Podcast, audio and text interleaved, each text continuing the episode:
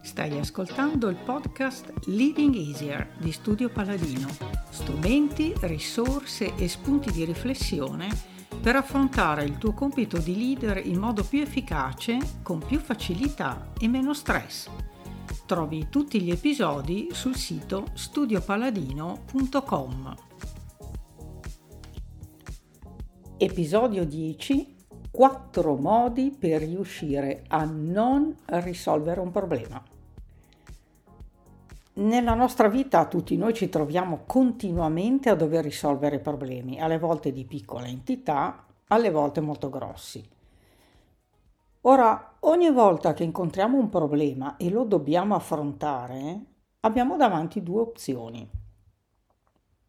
La prima è attivare in pieno le possibilità del proprio pensiero, delle emozioni e delle azioni che possiamo intraprendere. L'altra consiste nel ricorrere inconsapevolmente a soluzioni antiche, legate alla nostra propria storia antica di quando eravamo bambini. Supponiamo che io abbia di fronte un problema. Se attivo la prima opzione, sono collegata alla realtà del qui e ora, consapevole di ciò che posso fare utilizzando la mia capacità razionale e di comprensione delle mie emozioni rispetto al dato di realtà. Nel secondo caso, invece, non sono totalmente presente, ma è come se la situazione che mi si presenta attivasse automaticamente una sorta di elastico che mi riporta indietro all'à e all'ora, a situazioni simili vissute nel passato. Ed ecco che così attivo le mie soluzioni, tra virgolette, magiche, quelle che ho notato funzionare durante la mia infanzia e che ho imparato magari osservando i comportamenti e le reazioni di chi mi stava intorno, nella famiglia per esempio. E così, invece che essere attiva nel risolvere il problema, divento passiva, perché mi affido ad una soluzione magica nella speranza che questa magia manipoli il mondo in modo che esso mi fornisca la soluzione. E quindi la passività è un concetto che si riferisce al fatto di non agire efficacemente e in modo adulto per far fronte alla situazione. È come se noi non vedessimo la realtà intorno a noi per come essa è. Ignorare inavvertitamente delle informazioni pertinenti alla soluzione di un problema viene definito da Shia Schiff, studiosa di analisi transazionale, come il mettere in atto una svalutazione. Quando svaluto aspetti di me stessa, degli altri o della situazione, non sono realmente presente nel qui e ora, non vedo la realtà come essa mi si presenta. Le svalutazioni sono aspetti peculiari delle nostre soluzioni magiche. Sono tentativi di risolvere un problema attuale con soluzioni antiche che però non funzionano più. Vediamo un paio di esempi di svalutazione.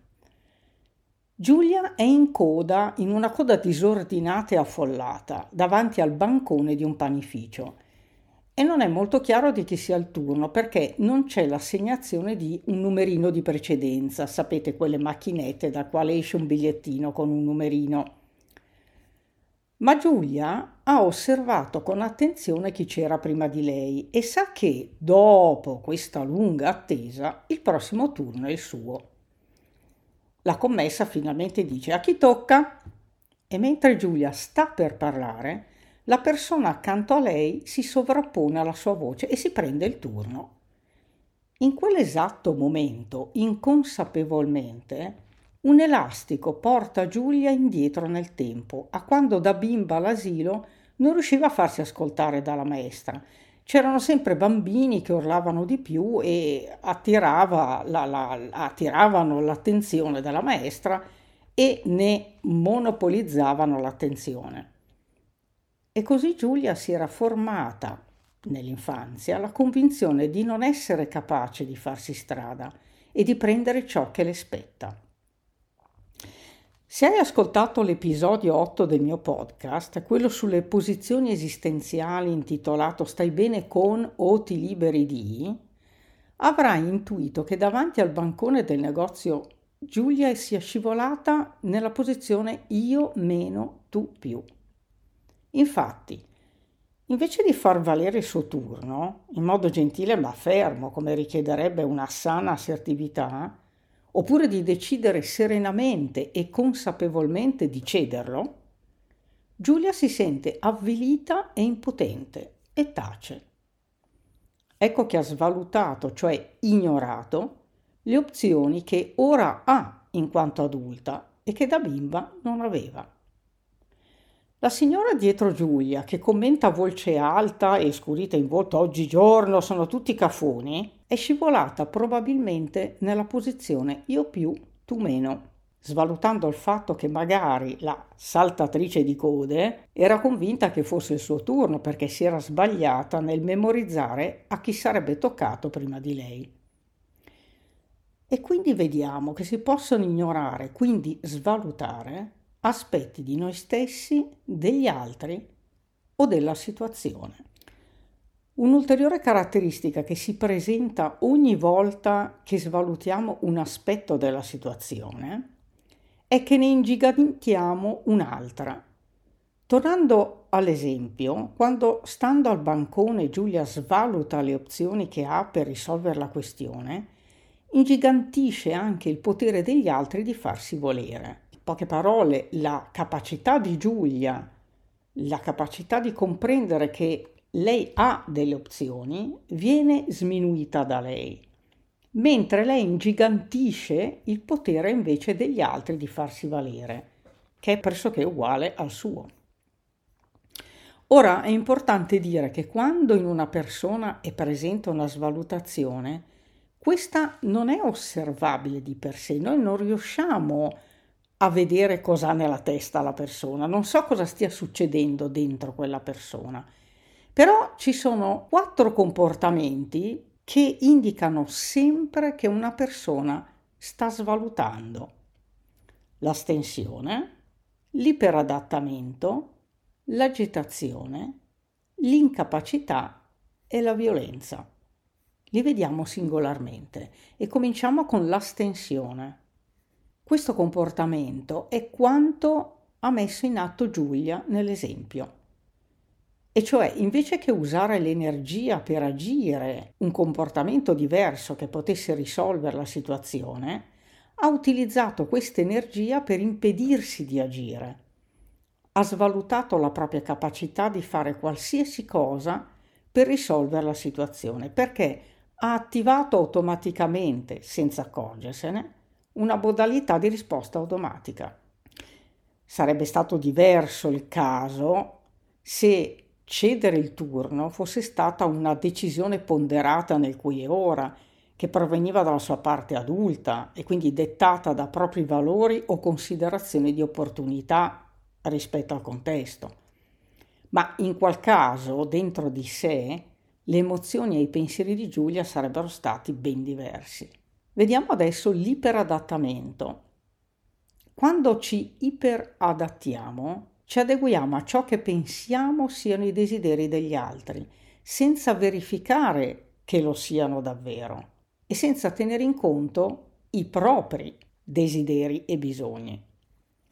Nell'iperadattamento svalutiamo la nostra capacità di agire sulla base delle nostre opzioni e seguiamo le opzioni che crediamo desiderino gli altri. Vediamo ora l'agitazione e vediamolo con un esempio. Alla macchinetta del caffè dell'ufficio Paolo non riesce a evitare di essere agganciato dal suo collega Giorgio che come al solito si dilunga a dismisura nel raccontare le sue vicissitudini lavorative, dettagliando ogni particolare anche superfluo, mentre Paolo vorrebbe tornare alla scrivania per finire quel report importante che deve ultimare. Giorgia è una persona con cui è difficile chiudere la conversazione e accomiatarsi e Paolo dopo un po' comincia a sentirsi nervoso, ma rimane lì inchiodato, tamburellando le dita sul bicchierino del caffè e il piede sul pavimento. In questo modo la sua energia è diretta a questa attività agitata invece che agire per risolvere il problema.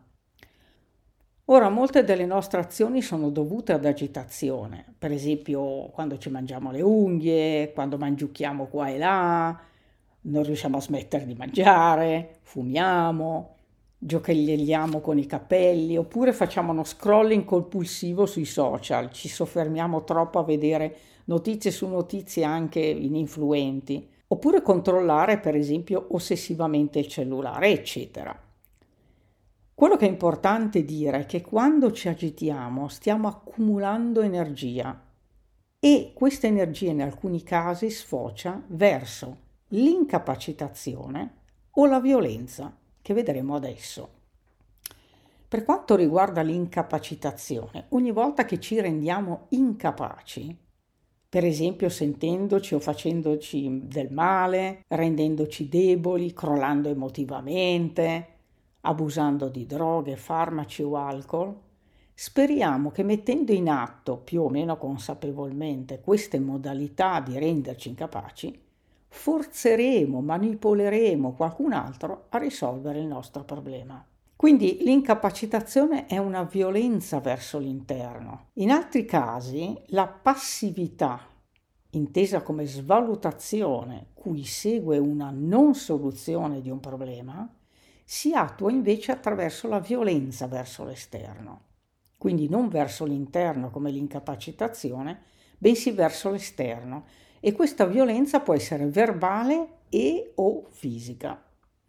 In questo caso la persona usa l'energia in modo violento in un disperato tentativo di costringere l'ambiente, gli altri, a risolvere il problema al posto suo. Ecco, questi quattro comportamenti indicano che mi sto impedendo di risolvere un problema che mi si presenta. Quando questo succede, necessariamente ho svalutato qualche aspetto di me, degli altri, della situazione. E quando svaluto sto pensando, provando emozioni e comportandomi in un modo che mi fa star male, non mi fa riuscire o non mi fa risolvere efficacemente i problemi.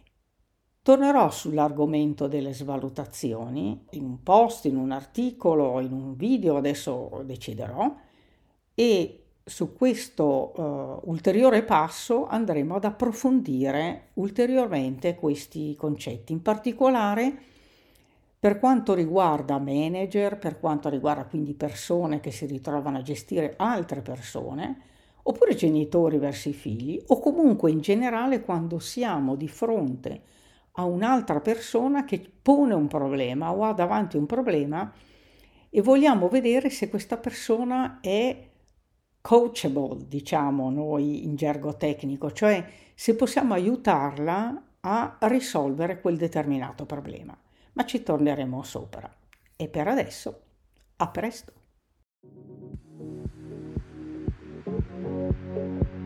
Abbi cura del tuo carattere, la vera base di un'autentica leadership.